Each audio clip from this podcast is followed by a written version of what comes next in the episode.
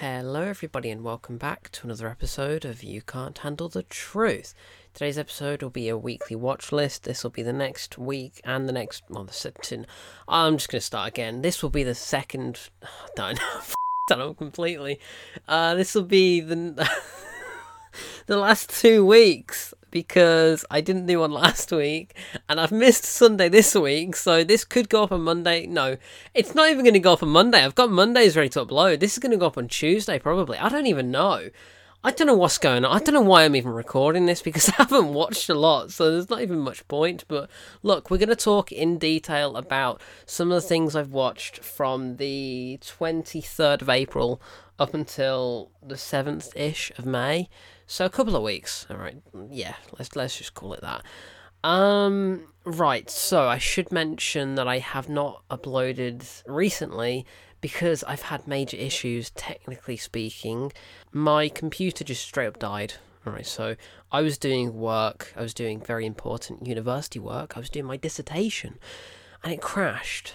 Alright, my computer just fully died, and I had to retrieve the files that I'd lost and had to take out the hard drive and had to do a really emergency repair on the computer. I mean, it's now, it's completely gone, it's busted, but we managed to get all the data back, which is good.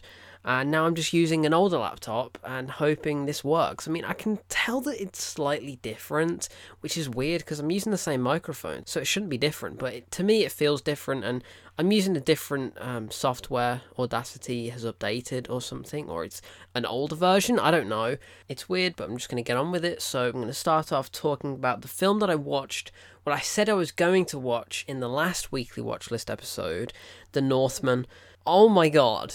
Go and watch The Northman if it's still playing at cinema, which I highly doubt it because Doctor Strange has wiped out everything except for Downton Abbey 2, which I'm never going to watch. But if you can see The Northman at the cinema, do it. If you can't, just wait until it's on DVD or streaming or whatever because you need to watch The Northman. It is breathtaking. It's one of the greatest films I think I've ever seen. I loved it. I loved it from start to finish. I just think it's a masterpiece, and I've tried to record reviews for that. I think I've recorded it twice. I recorded one, but then it's on the old computer that's dead now, and then I recorded it again on my phone, but I hated how it sounded because going back to the way the podcast used to sound without this microphone, I just can't do that. But The Northman, I want to do a review for it, so that may be out soon. But it's incredible. Okay, Alexander Skarsgård is an absolute beast in that movie. Robert Eggers is one of the greatest directors currently working. Three for three. He's on The Witch, The Lighthouse, The Northman. All terrific. This one is probably his best. I loved it. I really, really enjoyed that Viking berserker tale. So go and check out The Northman. Then after that, I watched The Unbearable Weight of Massive Talent again. I went to the cinema with my mom to see it. She loved it. I think she enjoyed it more than me. I thought it was good. I thought it was better the second time. There are still some issues with it, granted, but I think it's a fun film, and I think Nicolas Cage is fantastic, and he should be praised and protected at all costs. Then I watched another film for the second time, but I enjoyed it more Turning Red. Now, I've recorded a review for Turning Red back in March when it came out, and I wasn't the biggest fan of it. I thought it was good, but I was kind of hoping it would be better. And this second time, I don't know what it was. I don't know if it's because we watched it in the evening when my laptop was dying, so I was having to cope with the stress and panic of potentially losing all of my work just a day before it was due. But we watched Turning Red, and I thought it was lovely. I thought it was really, really good. So I, I think I need to watch it again because I'm going to love it even more. And Turning Red is quickly becoming one of my favourite films of the year. Granted, I've not seen that many great films this year, but I really enjoyed it the second time. So if you weren't the biggest fan the first time, I'd say watch it again because it is actually better. Anyway, after this, on the 1st of May, I mean, I think I saw other films between Turning Red and the next film, but I cannot remember because it was all a blur. I had to get my work sorted and my laptop fixed, but it was a stressful time and I cannot remember what I watched between that Thursday to the Sunday. So on the Sunday, Sunday the 1st of May, I went to the cinema to watch The Bad Guys. So The Bad Guys is this new animated feature from DreamWorks and it stars a bunch of animals as the villains. They are bad guys, like they rob banks and stuff, and they turn good, but they are secretly still bad. it was pretty good. I liked the visual style to it. I liked the animation techniques that they used. I thought it was very fresh. Some of it worked better than other parts. I think it's really weird because there's only about six animals in this entire world, and the rest of this world are humans. But nobody thinks it's a big deal that there are some animals that can talk and rob banks and drive cars and do all that stuff. And there's one thing I can't really talk about because of spoilers, but every single animal has that in common, and it seems a bit weird. Like I would have thought about it earlier if I was one of the humans inhabiting this world. But I thought the bad guys was well acted for the most part. Uh, has some funny moments, has some really cool moments, and I think it does very well to go the entire movie without playing Billie Eilish's song. So fair play in that respect. Then in the evening we watched the first Top Gun to prepare for the second one. The first one's okay. It's not an amazing movie. It's an iconic film, sure. There's a lot of sexual tension going on between all the guys, so it's pretty funny looking back at it in the 1980s to now. But I do think the second one is going to be a genuinely better movie because Top Gun, it's all very much style over substance, and I think Tom Cruise has come a long way since then. And I really cannot wait for the new Top Gun. I cannot wait. Anyway, after this, we watched Atomic Blonde, which is the Charlize Theron film directed by David Leitch, who has got his new film coming out this July, Bullet Train, which I'm very, very excited for. I hadn't seen Atomic Blonde in years, and now it's coming up to being five years old, which is bonkers to me because I remember watching it at the cinema many, many times when it first came out, and I love it. I really enjoy that film.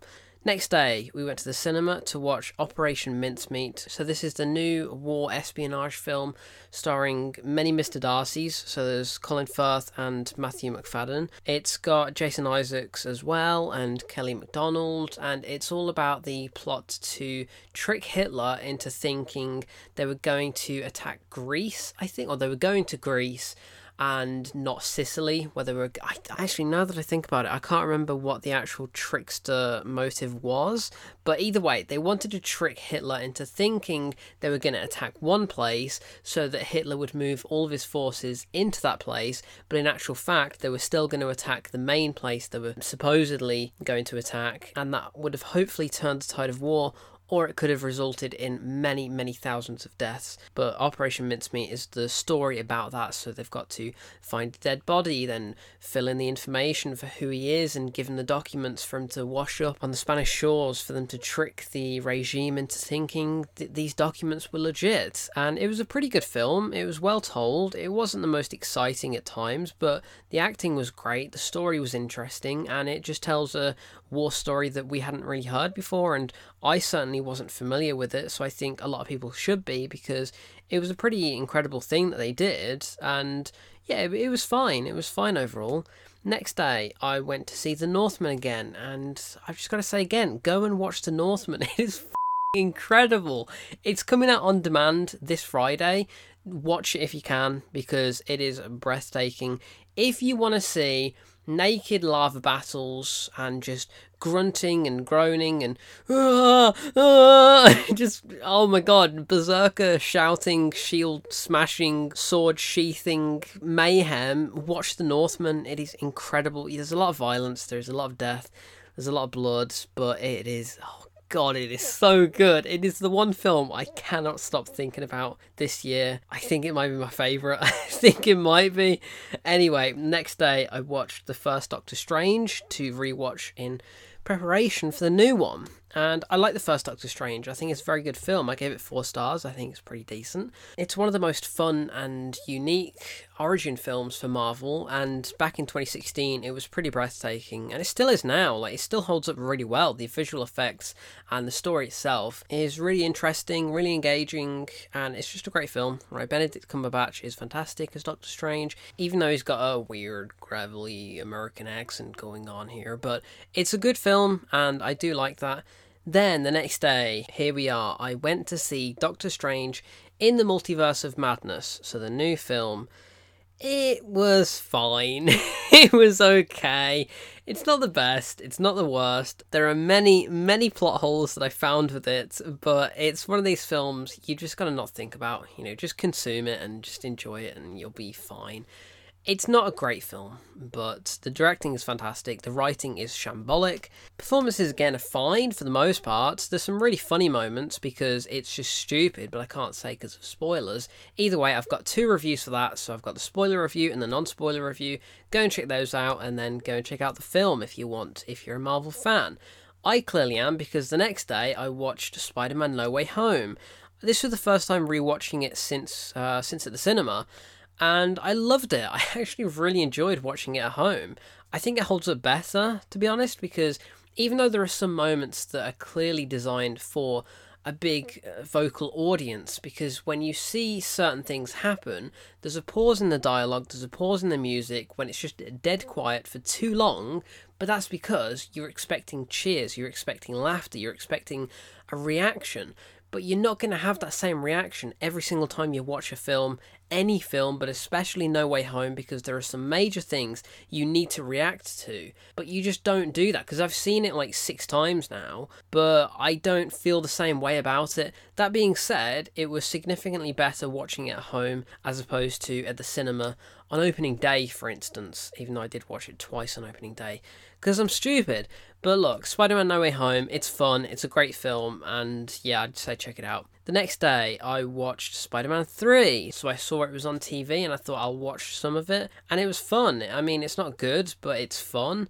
And yeah, Sam Raimi. So I watched Doctor Strange 2, which Sam Raimi directed. Then I watched Spider Man No Way Home. And then I combined them both with Spider Man 3. And that concluded the week. Actually, I shouldn't have mentioned. No, I should have mentioned that. Yes, yeah, fine. That's 7th of May. That was Saturday. So I'm going to start the next week in the next episode and get back into a rhythm, hopefully. Uh, that concludes the films. Now let's talk about TV for a bit. I've watched a lot. I mean, I've watched a ton of Parks and Recreation again. I finished watching it the other week and I just started from season one again. Now I'm back up to, I think, season four, episode 10 maybe. I'm flying through it again and I'm probably going to start it again once I finish because it is a guilty pleasure show. I watch it when I need to feel happy, when I need to laugh or just feel something, feel anything. I love it. I really love Parks and Rec.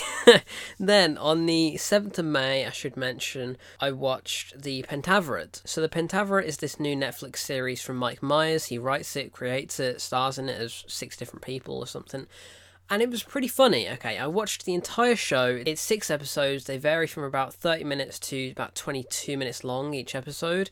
And it's really okay, it's really 90s and it's really Mike Myers, but I am a fan of that kind of humor and a fan of his writing. There are some really funny lines. There's a really, really clever moment or two in episode two, I believe it is, and the last episode, when it kind of breaks the fourth wall and makes it extremely meta for Netflix. And it does this a few other times. So, one of the opening credits is Jeremy Irons giving the intro to Stranger Things, but of course they can do this because Netflix creates both. So, I like what this show does because it isn't afraid to laugh at itself and for Netflix to laugh at themselves too. So, The Pentaverate, although it's not the most laugh out loud funny show you've ever seen, and yes, yeah, some of it drags, some of it just isn't funny at all, but it's really clever at times and it's just classic Mike Myers. And it's good to see him back because he's been away for so long now, and it feels as though he never left. Maybe that's not a good thing because it still feels like it should have been made in the 90s, but I don't care. It was fun to me, and I just went on the treadmill and I watched the entire thing in about two and a half hours. And there's one moment in episode four, I don't want to say anything, but. I don't want to say it, but. Oh, Shrek. Just, yeah, watch it anyway. It's great. Then I should mention I finished Moon Knight. I will have a review for that coming out soon. I think I may do a review because I'm tempted to because I watched it all in just a few days again. I've watched it all twice through now and it's fun. Okay, it's really good. It's really different. I still don't think it's a proper TV show because you look at something like Daredevil or any of the Defenders series that Netflix did. Netflix knows how to make a TV series. I don't think Disney Plus quite know how to do that just yet because all of their MCU shows have just felt like extended movies, and Moon Knight is no exception. Whereas Daredevil, it's a proper serial. Okay, it takes place over like 12 episodes or something each series. It builds up to something big, of course, like any series should do, but at the same time, each episode is kind of individual and it helps progress in a nice manner. But all of these Moon Knight episodes, it just feels like it's building up to the big climax, the big third act of a Marvel film. So even though it's great and Oscar Isaac is fantastic in it, there's some really good action sequences. I don't think Moon Knight is in it enough, if I'm being honest, because he only really turns up for one scene in each episode when he is in it. So yeah, Moon Knight, it's good. I will do a review for that properly, so check out that when it comes out. What else have I watched in terms of TV? You know, I honestly can't think. I should have been writing this down, but I just. Oh, I started watching Russian Doll, which is on Netflix, created by Amy Poehler and Natasha Lyonne, and starring her as well. And so far, it's good. It's like a Groundhog Day scenario, but more drugged up, is the best way to describe it. And so far, I'm a few episodes in, and I am enjoying it, so I will carry on with that. Season 2 has just come out on Netflix a couple of weeks back, so that's why I wanted to get into it, because I'd heard very good things, and I thought, you know what, better start now.